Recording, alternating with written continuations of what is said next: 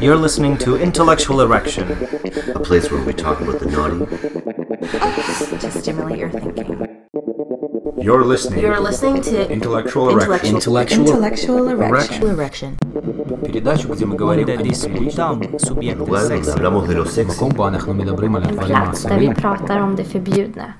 To stimulate, to stimulate, to stimulate, to stimulate your thinking. thinking. thinking. Welcome back to another episode of Intellectual Erection. I'm your host, Patrick, and today I'm speaking with actor Evan Spurgel. I mean, I could smell chlorine right now and be like, oh, penis. it's just what happens. This episode's going to be a little bit more unconventional, but overall, a sort of poetic experience. You'll see what I mean. Before we get to the episode, just a reminder that I am offering consultation services on intellectual erection if you're interested in any topics around kink, BDSM, sex positivity, consent. I do provide educational services, so reach out to me. We can have some sessions on Zoom. And please go and follow my sex positive art on aesthetic.erection on Instagram. There's lots of prints, new art coming out daily. Please go out there and support. And as always, listen, subscribe, review, and most of all, enjoy. I'm sitting here today with Evan Spurgel. Evan Spurgel. Uh, welcome to the show. Thank you. Why don't you tell the listeners what it is that you do? So, I am an actor and a writer. I got my degree first in art direction advertising from OCAD way back in 2010. And after that, I graduated and went to Randolph Academy where I studied performing arts, musical theater. And that was fantastic. It was kind of like my cocoon where I uh, I guess like what happens in a cocoon, you you bloom into what you're supposed to be, and uh, it's funny as a as a gay man myself. I found when I knew I was gay, which was very very young. How, how old were you? I was that I knew. Yeah. probably four. Honestly, yeah. Wow.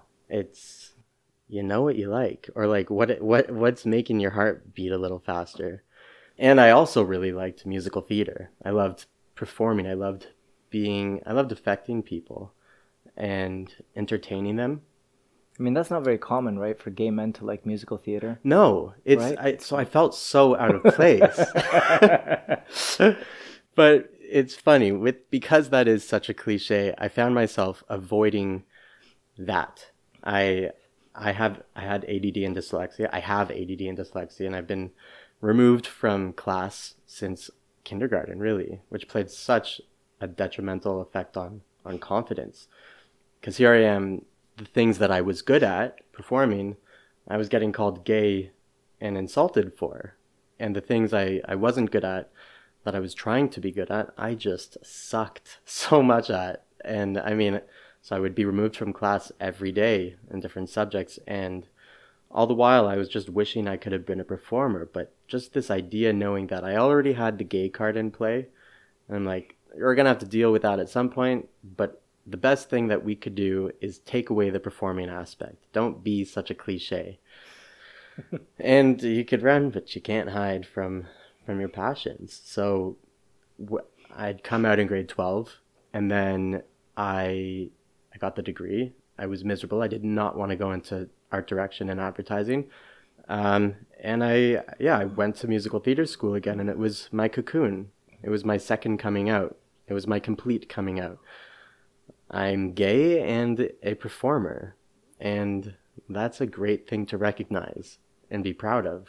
And then you also said something a little earlier about being a writer. Where does that fit Yeah. into the picture? So being a writer has always been really profound for me. I I've been writing special letters, uh, I don't know, birthday cards. I always felt so special when people took the time to write more than just a signature in a card.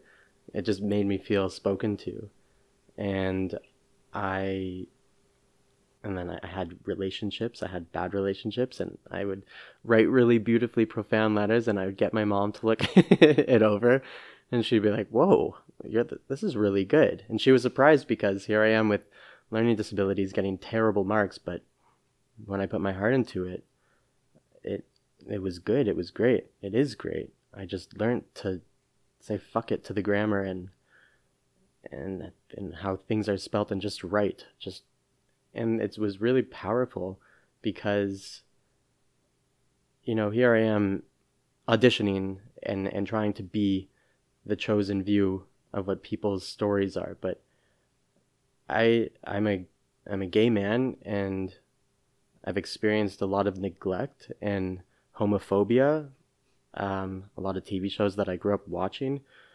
Love Friends. I love Friends. I I was such a loser growing up. I thought when I thought that I had no friends, I would stay in and I would watch Friends. But looking back at it these days, I'm seeing there's a lot of internalized homophobia being fed to to viewers who are often I mean, some of the viewers are were lonely and we tune in to to get company. And here here's I am as a little boy watching things to find company and I'm being fed these really homophobic jokes that I you don't even know you're listening to until you're you're educated and you you look back at it. But it was not good. So realizing that I can take control of the dialogue of what's being shown is such a game changer and really exciting. I um so I'm a writer and I'll, I'll be starting a program actually at U of T in the end of this month which will uh, by the end of it have me brought into writing rooms, which is so cool. What is the program? Episodic screenwriting. Is this a course or is it a degree or a certificate? It's just a continued studies, a, a once a once a week program, but it's good. I do well with structure. Okay. Well, there's a lot to unpack in everything you said there, Oh, yeah. and I have a lot of curious questions for you. But the first thing we got to do on this podcast is what I always do. I ask the origin question, which is a two-parter. The first part that I'm going to ask is if you remember when you were a kid, the first time that you realized that sex or sexuality exists in this world. What was the catalyst for that? What is that memory like? Hmm. Did you see something in this world? Did you discover your body, or was it a totally different experience? I think, and I get, I don't. It's it's. I get weary saying this because there's al- already a stigma of gay men being in a change room, but when you're little, I mean, I could smell chlorine right now and be like, oh. Penis. it's just what happens. Like, you know that you're about to be changing, you're about to be naked, which is discovering that vulnerable feeling. Um, you know what you're about to see. And, you know, I've been studying sex therapy for a couple months now, like I was saying, and I was really one thing that really disturbed me. What I learned is this: the marriage of when you're really gay, the trauma that it can have. Because I knew it was wrong at the time. I knew I wasn't. We, you're not. There was so many jokes in the in the change room about being gay already, and I just knew it wasn't encouraged and it was bad to to be that way. And so there was this element of shame right from the get go, being partnered with arousal. And uh, I guess that's the evolution of kink for you. Um, yeah, a lot of times it is. yeah. Did that at all? Did that sexual arousal and shame couple together to form a taboo that's specific to you at all?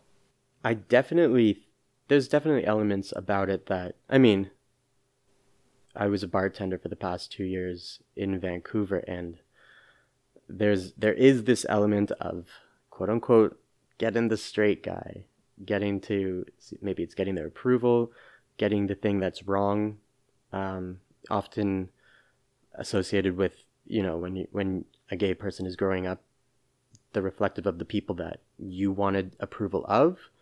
Um, luckily, unluckily, I think kink is great, but I never got the gift of deep kink. Um, I love it. I respect anybody who's open to talk about it, but um, I think I actually get off on like that sounds so boring, but but making out when it's so good and and and naturalness. I don't like when I when I feel anything shade. I mean, you know, nurture nurture versus nature. I love feeling things that are just natural. I like smelling things that are natural. I don't like over scented things. If I'm with somebody, I need to be able to smell them. Oh, So you like that natural body smell, whatever that may be. Yeah. I can relate to that. I also have a, a strong sense of that. Yeah. But not every body is going to be appealing to me in a chemical sense. Some some smells I'm drawn to, and some I'm not. Yeah. So I've had partners who had like strong odor, but it was an odor that really aroused me every mm-hmm. single time. All I had to do was smell them, and then I would just be like, Yeah. I would be aroused instantly. Yeah. And then there's some people whom, you know, it just doesn't do the thing for me. It's so annoying. You want it to. It's like you're great, Yeah, but just yeah. the pheromones are just off. And again, I do a lot of thinking and a lot a lot of times in and I'm speaking gay culture because that's what I know. I was reading this book called Straight Jacket by Matthew Todd. It's incredible. It's the new Velvet Rage. And he was pointing out the idea that most designers, top artists, are gay. They're queer. And it's because as a child there was such a deep sense of rec- of feeling like you weren't something was wrong and you weren't a part of the herd. And scientifically, like animalistically, we have to we want to be part of the herd. It's not safe to be not part of the herd.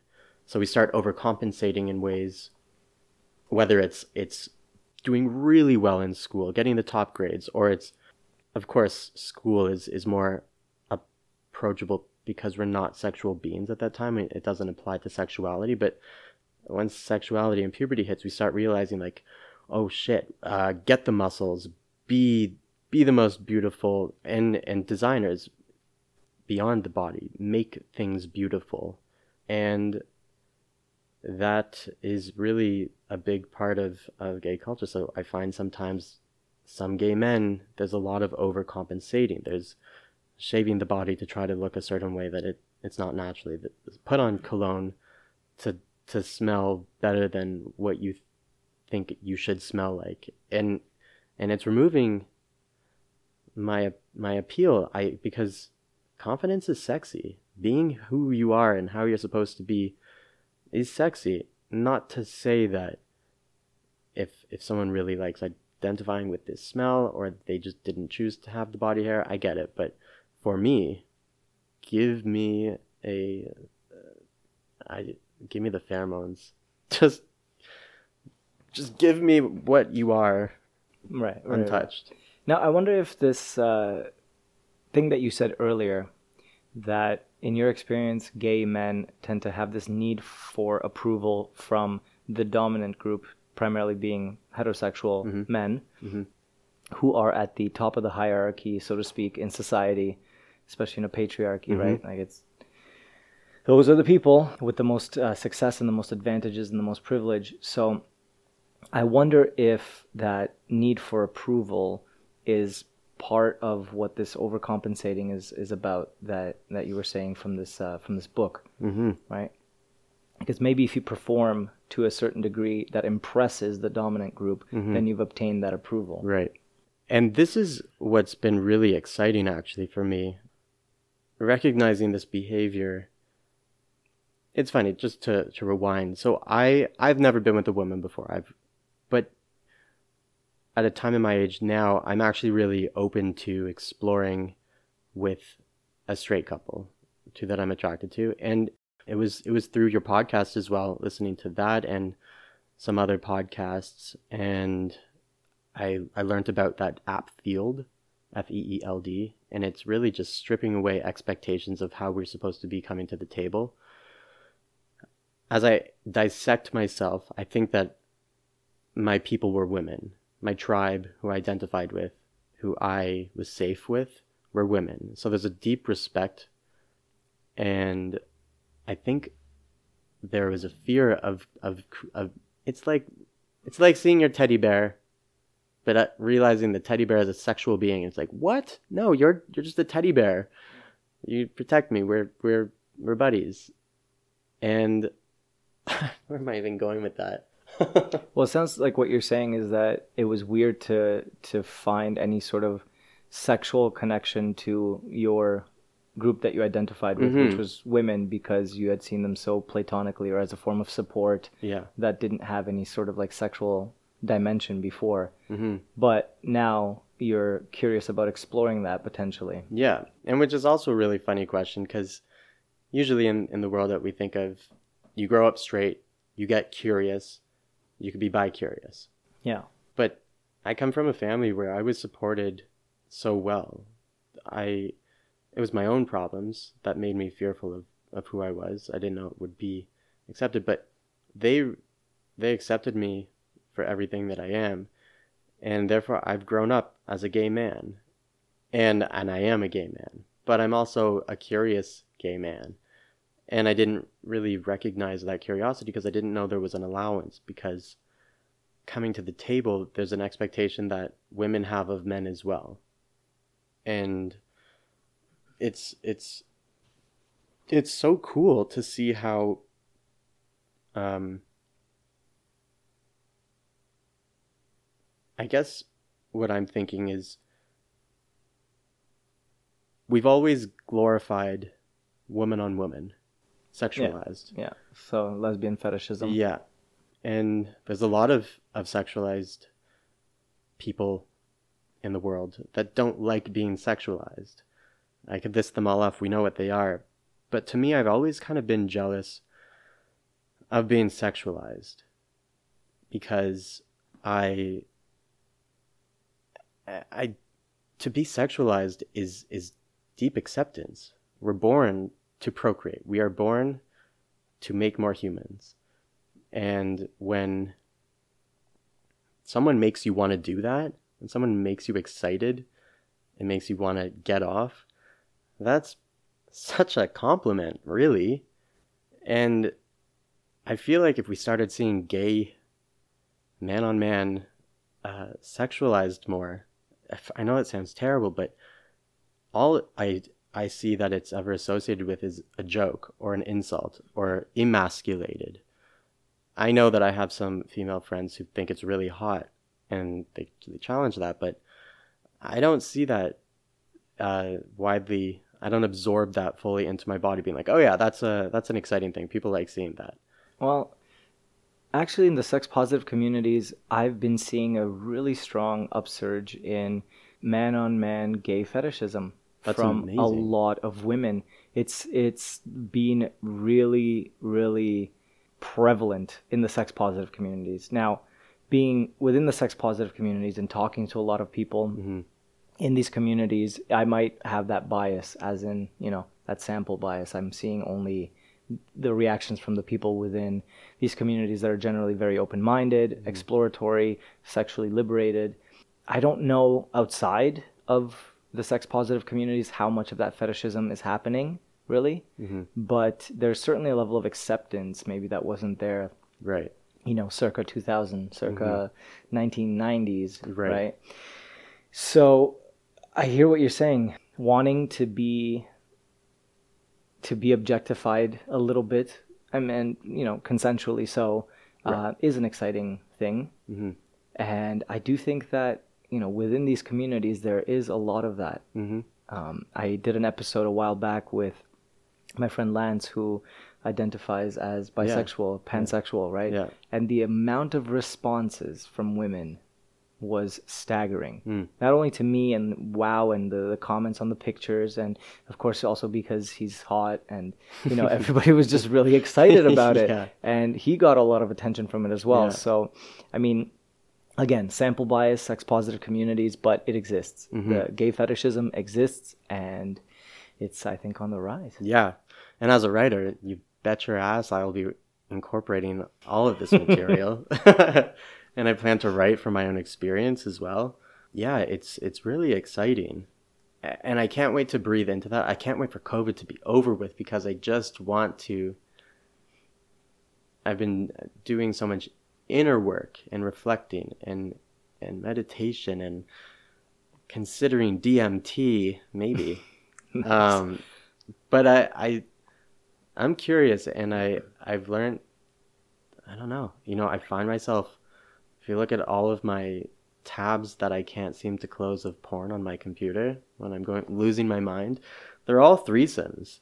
They're all guy and two guys, one male, male, female uh, threesomes, and it's it's just really cool when you strip away the idea of how I'm supposed to perform and be soothed to come out as humans um, with just the goal of of embracing one another removing the expectations of oh he's got a dick he's got a he's got a fucker uh, or even if it's oh she she wants to peg the guy. Even removing any objects of of penetration of really looking at what it is to just be like naked with with a man or a woman that you find attractive that you have consent with and starting there. Not starting at i'm going to be the rough top or i'm going to be the sub bottom or these preconceived um, expectations and really stripping it back to just being human. And i think that's what i've learned so much over this pandemic is what it feels like to be human sexually speaking and just emotionally. Well, I think what you're getting at there is sexual liberation, Yes. which the sex positive communities have certainly been able to help blossom, if you will, because in the absence of these strict categories that even you grew up with, you mentioned earlier that you know you knew you were gay early on, and because you had all the support, you identified as a gay man. But Mm-hmm. now all of a sudden you have curiosities, sexual curiosities, and you Mm-hmm. want to explore. yeah I've also heard a lot of traditionally speaking straight men that are now also looking to explore uh, that I've interviewed on my podcast, and that that part of sexual liberation is admitting that these categories that we had were more restrictive than they were helpful mm-hmm. because most of these things lie on a spectrum, and even psychologically speaking, uh, when Alfred Kinsey was studying sexuality, he put it on a spectrum, Mm-hmm. and he's like, "You're somewhere on a spectrum, and you might be strongly gay or strongly, you know, straight." But you could also be somewhere, Yeah. you know, on a scale of one to 10, you might be a three, you might be a seven. And there's so much space in there to explore with consent and with knowing other people who are willing to help you explore yeah to to see that there is a, a sort of nuanced way of, of existing that Mm-hmm. doesn't have to be defined by a specific category. And it brings me back to Oscar Wilde, right? Oh, great, Who yeah. says to define is to limit. So i like that in that sense, right, those definitions can be helpful sometimes Mm-hmm. in you know coming out and identifying as something. Yeah, I mean, I, I always say it's fine. I had no idea about that that quote, but I always say, live with guidelines, not borders. Yeah. Well, I mean, the the second part of that origin question was going to be, as it always has been, how you got involved in the sex positive communities. But it sounds like you are just at the cusp of wanting to explore, Yeah. and COVID has really just been an interruption in your ability to Yeah. to to navigate the sex Yeah. positive communities. So, I guess what I should ask is, what are you excited about exploring the most? I am excited about exploring. I guess, you know, it all started while I was a bartender. I was a very judgmental person, to be honest. Um, I always judged the idea of the gay bartender. There's a lot of expectations and associations that come with that. And when I went to Vancouver, I kind of, I, I was about to turn 30 and, and I, you know, I never liked roller coasters. I never, I don't, I can't, they're not for me. But there are people who go on roller coasters that either clench on for the drop and just wait for it to be over, or they release their hands up in the air and they just they know that it's going to be a ride, but it's a temporary ride, and there's a thrill about it that they just want to absorb and take in, and that's what I did with with that experience being a bartender, and I learned that every we are all cliches but we're all people. We cannot assume that we know an entire person's heart and morals and Wait, soul were you clenching or were you with your hands up in the air? uh i was just flaying them flailing them just throwing Enjoying the them people's ride. face yeah Okay. Uh, this actually makes me curious to, to ask you, and I've heard about this, and I've always wanted to ask, and I've never had the opportunity. So here goes. I've heard that there's nonverbal communication between gay men that happens in specifically bar settings mm-hmm. in order to identify one another mm-hmm. and sort of ask if there's a level of sexual interest. I think that yeah, it's you know when you look when you walk on a sidewalk a cobblestone sidewalk and you see the the the nature growing through the cracks because it wants to live. It wants to to get nutrition and it will find its way up. That's emotional connection is the same thing. We will find the cracks and a source to survive. And when you look at somebody, when you there is this energy that you can whether it's a look back, but there's an element where you could be in in the most conservative country in the world or city in the world. It's it's dangerous, but you learn how to navigate unfortunately really carefully, but you look how to pick up any signals. But they're the same signals that also we use to make sure we're safe. Are there specific signals? The look back. Always the look back. How does that go? So it's like walking and be like, uh, but then you have, like there's a like there's a little dance like So oh, like a double away. take almost. Yeah, Okay. and then then I find a lot of men like to have like a smolder look where it's like, Ugh. It's- I don't know what it is. It's the most unfriendly face. oh, like the straight man face. Yeah, exactly. Yeah, like, like I'm an asshole. They're threatened. It's competition. They Yeah. like being looked at. Yep. And I think it's really cool enlightening yourself to, you know, what's the intention? The intention is to win someone over. Smile. That's sort of. It's amazing how many people are afraid to a make con- eye contact with strangers, regardless of they're attracted to them or not. But just share an emotional connection and and opening yourself up and being really aware of how we just observe strangers on the street I think that we all need to start just giving a little more eye contact to everybody. Hmm. And Well, I mean, coming from the um, uh, from the let's say cis hetero world, yeah, that's not necessarily the same advice Mm. wouldn't apply is what i would say because a lot of like cis straight men take advantage of their privilege and use these sorts of opportunities Right. to to look to gaze to smile to harass women right. so Right. there there is a different dynamic there where i feel like between say gay men Yeah. there is almost a level of equilibrium, Hmm. right? Like you're meeting somebody on the same level, Mm-hmm. and that level of threat is removed. Like I've I've been to gay bars and I've seen the way gay men check each other out, Yeah. and the nonverbal communication communication and how quick it can happen. where literally I was standing, I think on Pride, I was standing Yeah. at, at Woody's by the bathroom, and this one guy walks downstairs, gives another guy an up and down. The other guy smiled, and they walked into the bathroom together. Like David it was- Attenborough needs to do a documentary about gay culture. It would be fascinating. Yeah, but I've heard that there's specific signals for like they're more elaborate for like specific intentions. Like I want to have sex or something, and I, I don't know. There's such a deprivedness with it that, again, you just sniff it out. Also, you have to go for it. There are people you have to either go for it or not. And I think that at some point, you know, I was reading something about how we should pursue life with the passion of sex. If we did, oh my God, we would be unstoppable. All of our projects that we had on the back burners would be completed. And Only I wanted to fuck my dissertation. and and when you have that passion and when you look at somebody, there's just this like your antenna goes up, no pun intended, or pun intended, but you you you get an idea of of interest. I like the way you put that though. I think I'm gonna use that from now on. The intention to fuck your projects. I want to fuck this project so bad. I'm I'm horny for it. Mm-hmm. You know, you dream about it. Mhm. You anticipate.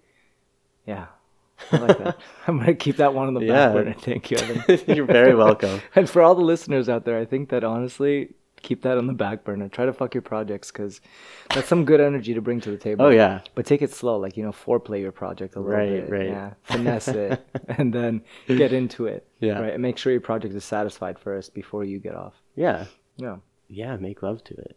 yeah, that's really nice. Thank you. Uh, there you go. You're you're a real poet. Thank you. You know, life seeping through the cracks of the cobblestone. I mean, I definitely think in visuals, everything is a visual to me. All of my friends.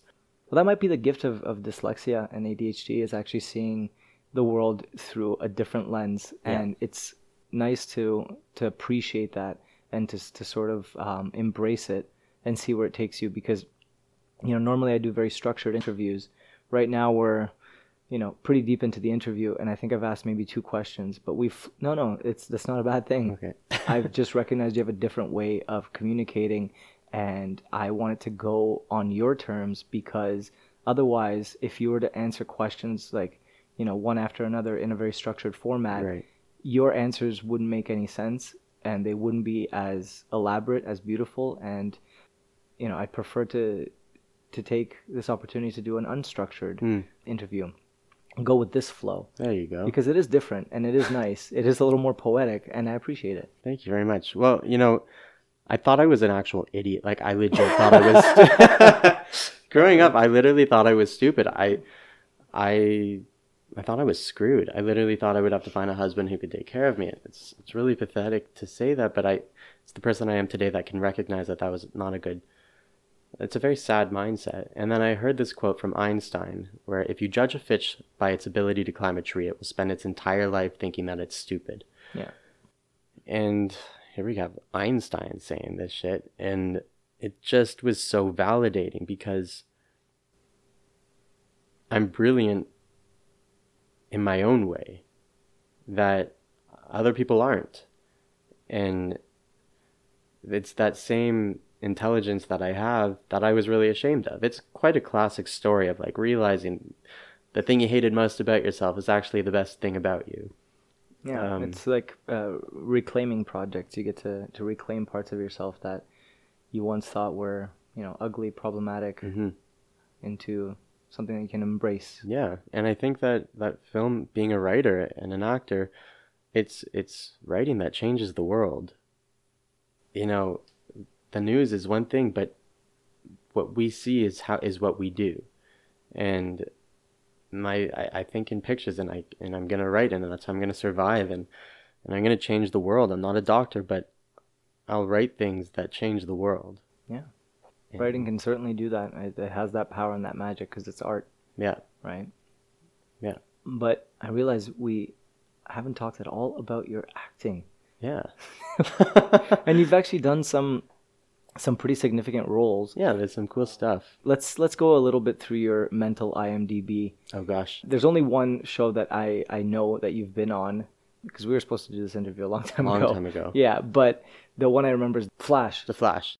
I did The Flash. I did Designated Survivor. I've done 12 Monkeys. I've done Impulse. I've done. There's also quite a few theater before that. But I'm I I'm most proud about my own little projects that I've written. To be honest, now it's. I also just got. I wasn't supposed to say this on here, but I just got uh, two grants this year for two projects that I've filmed. So I've got No, no a thirty thousand dollar grant for this one project I wrote, which I'll be filming this spring, and then twenty five k, which I'll be filming in Vancouver next month. Well, congratulations. Thank you very much. It's huge. Yeah, it's it's really really exciting. I'm I'm excited for my thirty second year. I think some big things are gonna happen, and and yeah, and all has the subject like sex is really what inspires me. Is a lot of it's like you know when you you throw up from drinking, the first puke is just like all the poison that you had to get out. Mm. That's for, like as a writer, I find that the the stuff that I write first um, has just been the poison that the really the deep gritty heavy shit. And then um, i'm already starting on two other projects which are not that at all. One is going to be a, about a sex therapist which is great. And then the other one is a halloween a good old halloween movie. I that is what i've loved halloween movies my entire life. I just do and i'm like why the hell am i not writing something like that? Was it going to be horror or like more of a fun time Halloween? it's gonna be i want it to be like hocus pocus. All those good classes hocus pocus uh, halloween town you name it all that good stuff. But with the element of adultness and um So a sexy Halloween. it def- i mean you, yeah like absolutely. With a little uh, i don't know someone's got to ride a broomstick. That's just gotta happen. Hump Film Festival submission 2021. pegged Right- by a broomstick. Riding broomsticks. Um but yeah lots of projects going going on. Just realizing it's quite i don't know it's really cool. Realizing you're a writer write about it. It's like therapy but everyone gets to watch it and you get rewarded for it. But someone's got to put their their emotions on the chopping block in the first place, which is what's so cool about this this podcast, which I really appreciated so much, is it's not only you you know what's most personal is most universal, and it feels like we're getting to know Toronto even better. It's like who is like let's get into bed with the people of Toronto. What's what's going on under here? And it's sexy and it's it's hot and it's captivating and it's it connects to the mind, body, and and soul. You really got to start writing the descriptions for my episodes and, and for Let's my together. podcast. Write some reviews because, yeah, getting in bed with Toronto. That's that's a really nice way of putting it. Hmm. That's the way that I've. I mean, this is academic me describing my podcast. It's an ethnography of the sex positive communities in Toronto. Wow, People are like, yeah, ethnography. That's a nice two dollar word. that's great. um, but honestly, that it's it's felt like that in a sense too. It is getting to know like all the slutty, polyamorous, kinky, sex working, mm-hmm. wonderful humans of Toronto. But yeah, putting in those simple words, getting into bed with Toronto. Yeah, I mean it's really cool. I always like to to use nature as a reference with everything that I write about, and and the most obvious thing is is a tree. You know, we have the roots of of something when it's really strong and deeply rooted. It is it's sturdy and it's it's gonna survive so well. It's well supported, and then we have the trunk of the tree, which I I to me the trunk of the tree is the sexuality. Because it's phallic. it's so phallic and it's but it's the core i mean as human beings the core of us is to be procreating. That's again scientifically uh, of human beings we're born to procreate to, to continue on humanity. And then we have the branches and the leaves and everything that grows out of it. And you know this podcast is the trunk of the tree of toronto I'm Toronto's dick. yeah just big phallic symbol Great. and and it's great because it explains it explains the leaves and it explains the branches and explains the good and the bad you know with sex therapy it's it examines our who we are in the bedroom and explains who we are in life and i think we all just want to be understood if not by others at least ourselves and many people don't even know that because they're unwilling to, to examine to do a deep root canal on who they are what do they want what excites them Well, twice now you've said that it's within human nature to procreate, and that strikes me as a curious thing for a gay man to say specifically. mm-hmm. So I wonder what your thoughts around that are. well i think that regardless of being gay we still want a nut. And and uh, we, i mean we don't know i mean the urge is there. The urge to procreate is to get off. The urge to to get off is coming from a, an a scientific urge to procreate. Doing it in the butt or the mouth or whatever however we're not thinking like oh this isn't gonna work. It's just something that excites us. I I actually heard somewhere really cool podcast um uh these two really awesome gay guys in Toronto I forget their name uh I wish I could remember it but they they did a really brilliant scientists and they were explaining that gay guys it's sort of an evolutionary thing that quote unquote that your tribe that your family is doing well and so there's a genetic happening where you become gay and it's you're sort of born to be caretakers of to help your family your tribe progress. And so you know you're not going to have your own which is not the case. We can do that. That's You can wonderful. yeah, i'm going to have kids one have day. kids, yeah. but scientifically they were trying to explain that that we're we're we're born caretakers of our of our tribe which is a really interesting way to, to look at it. I don't i don't know. I don't think there's anything scientifically proven Yeah. there but Well, I mean, also with with this like notion of a procreative instinct, I think that we're also pleasure-seeking animals. Mm-hmm. So I'm not convinced that you know sex is strictly a procreative instinct. It could Right. just be a pleasure-seeking instinct. absolutely So they do correlate, though. One could make the argument that we are pleasure seeking, and the reason that that's also a procreative instinct be- is because the more that we seek pleasure, the higher the chances that we will procreate Right. and pass on the genes to the next Right. generation and so on. So them being linked together would make sense evolutionarily speaking. Right? Yeah. You want to fuck a lot? Yeah. Great, because that's gonna create a lot of Yeah. uh, progeny. I But go- sex is also just like a recess for adults. It's just a way to burn off energy because we have so much stress going on. So we have to go for recess. And yeah, I mean, the clarity you get after you, you jerk off, it's like, oh, right, I know what I'm doing now. Talking about like living life with the passion of sex, it's like once you dismiss that urge of sex, it's like, Yeah. where was I? And you could focus again. because it does preoccupy a lot of our time. Oh right? my God, yeah. Thinking about it, desiring it, seeking it, planning for it, oh, going through with it. when I'm when I'm writing and I'll spend a day writing, my mind goes so fast because I think in pictures and I have to find the words to describe it. So I'm sitting at my computer, really just trying to write it all out so fast. And there's this urge. I think as an artist as well, there's an element of procreation that comes from completing a project. Like, oh my god, I left something behind. I have a legacy, just like a child. And I'm so anxious trying to get it all out, and it's not happening fast enough that I'll probably end up jerking off like four, five times just so I can like silence this over like this urge that I can't keep up with, so I could keep coming back to like Yeah. the writing. You Okay, exercise your demons. yeah, it's like and it it's just exhausting.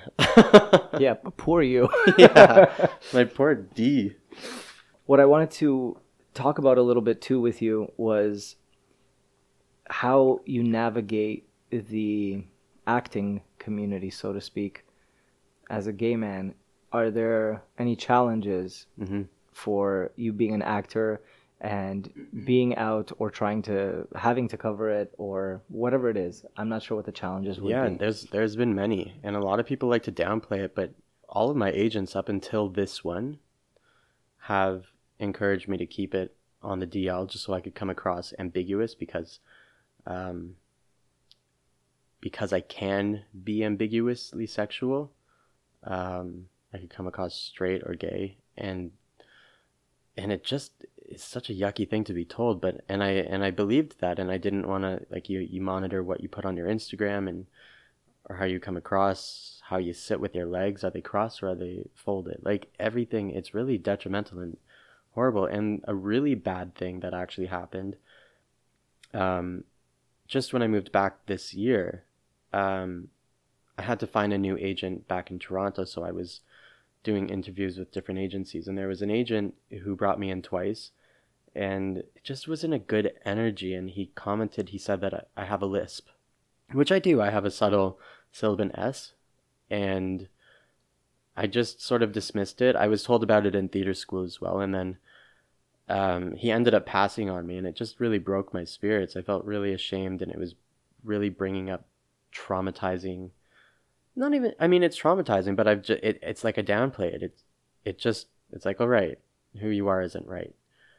You have to fix that. You have to emulate what a straight person is, because I go for straight person roles, because most things are straight right. people roles. So, and then I went to this other agency, and I told her off the bat, I'm like, just so you know, I I went to this other agent, and he passed on me, and he also said that the the lisp is going to be an issue, and she laughed, and she's like, I don't hear a lisp. That's but okay, and she she did want though a reference from a casting director in the city, and so I spoke to one who I know, and she called me back later on and and she sort of laughed and she said so i spoke to him and he gave me a reference he said that you've come such a long way.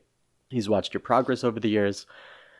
But he said that your lisp is the only thing standing between you and a lead male role and that just killed me it was just like the it just broke my soul so much and so i you know i I work with a speech pathologist and I do these tongue exercises, but then I think about my writing and I say, fuck this. Like, I'll write my own character. I'll, like, why can't a lead male have a slight lisp?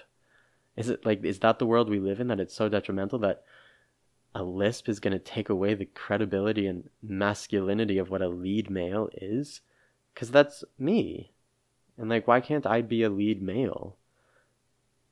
And so it's things like this that really inspire what I write. I mean, you bet your ass this subject is in this project that I just wrote, and and I'm sad that it happened to me, but I'm I'm glad that I could be of a person who can talk about something like that and bring light to it and and I just want to be a person who helps realize that lead males don't just come with a full head of hair or muscles or well articulated words and height. You know, it's like if you're bald, you're a comedic relief. If you're not in shape, you're a comedic relief. There are, I know, there are many examples of this not existing, but they're But not the ones that come yeah, to mind that's first. Not, that's not the that's not the rule. Yeah. the rule is still yeah, uh, something that's categorically you know restrictive. Even though you know there's a there's a push for progress and for having leads not fit a specific stereotype Yeah. of, of beauty standards and you know like you said speech hair height all sorts of things yeah, because then that propagates the same thing. You're we go back to you as a young kid watching Friends and hearing gay jokes. hmm It's the same thing. Young kids sitting watching TV and seeing these standards of beauty Mhm. that are actually quite rare, hmm and then thinking of themselves as inferior or as maybe just not quite good enough absolutely. right? And it's like you you're, you're meant to be watching these uh, quote unquote gods on screen, Yeah. and you are just a mortal Yeah. among them. So I think that the progress in trying to to get more realistic humans in lead roles and in lead roles where we actually talk about how they can be a standard of beauty Yeah, right, would make a, an impression on especially young kids who are watching it and internalizing it without that sort of critical mindset that you were talking about Yeah. earlier as well. So yeah, that starts in the writing room. Yeah, and and it's it's interesting because I ended up confronting the casting director and just asking about it a few months after, and he he tried to talk. eh, What he was saying made sense. I understood it, but it was still not okay. But he was explaining how because I'm not a big name at the moment, what I'm brought in for, the way I look in my headshot, I have to be that character of who they think I'm gonna be based off the way I look.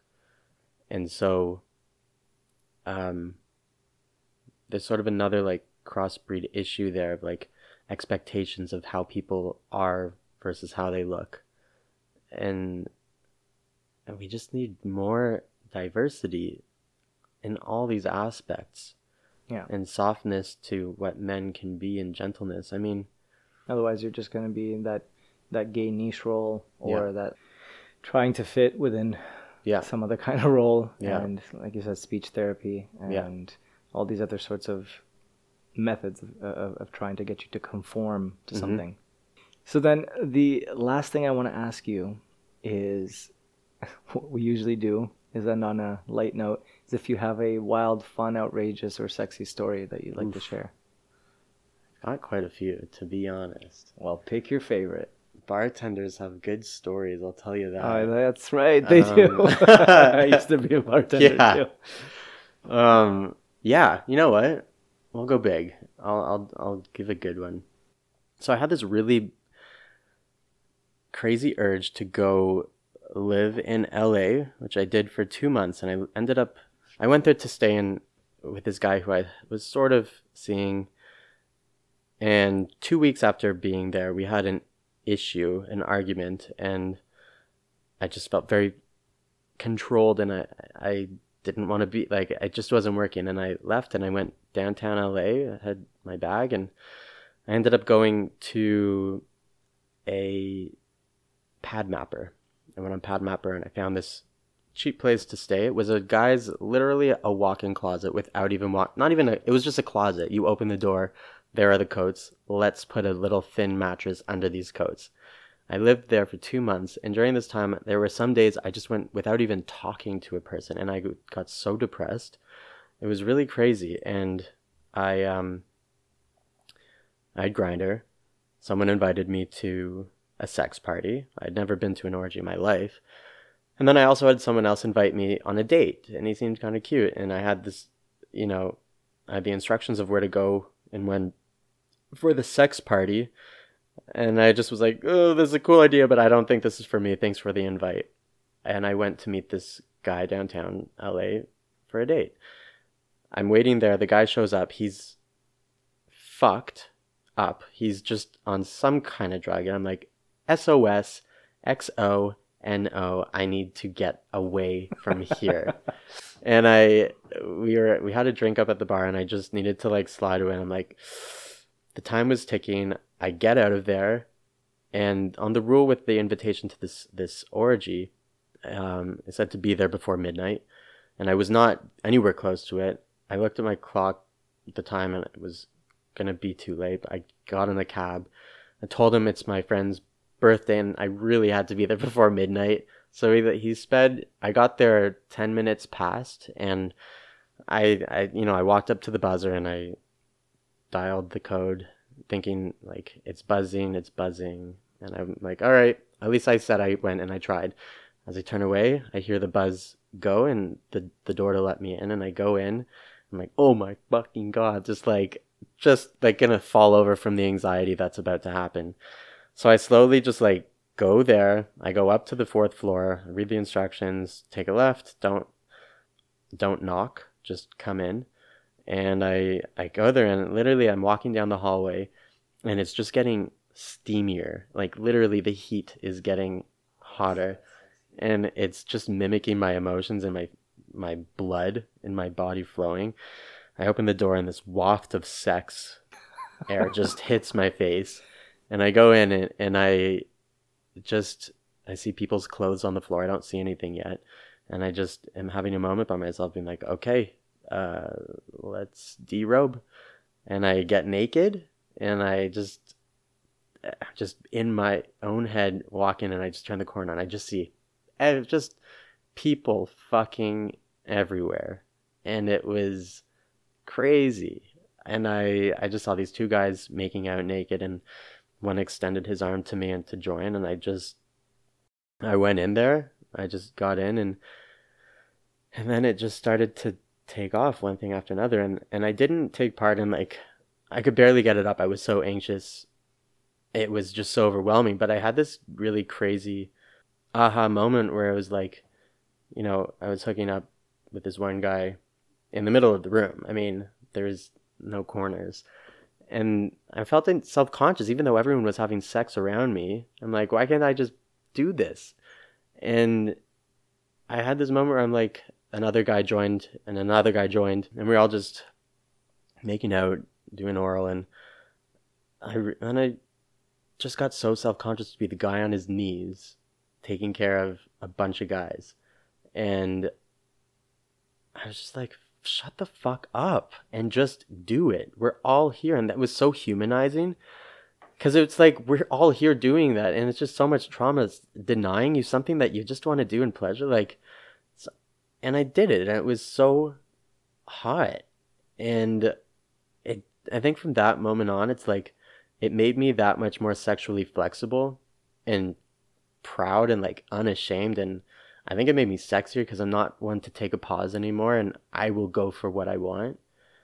And it was just that moment being faced with like, are you a slut or are you just a human and, and acknowledging what you like and, and realizing everybody else likes it too and that there is no room for shame. You can be both. Yeah, you can be both, both. And that there's just no, like, get rid of it. Do what feels good. Respect yourself, respect others, and get off. Was this a uh, strictly gay sex party or It was. general? It was a strictly gay one, yeah. Okay. I very much look forward to going to an all-inclusive one. All right. Yeah, I'm very excited for that. Well, So, post COVID, yeah, these possibilities might once again crop up. they will. But for now, before I let you go, why don't you tell the listeners where you want to be found? Yeah, uh, come check out my uh, my Instagram page. Why not? It's Evan Spurgel, and um, I do silly things. Yeah, I'm just a simple boy. Evan, thank you so much. Thank you for having me.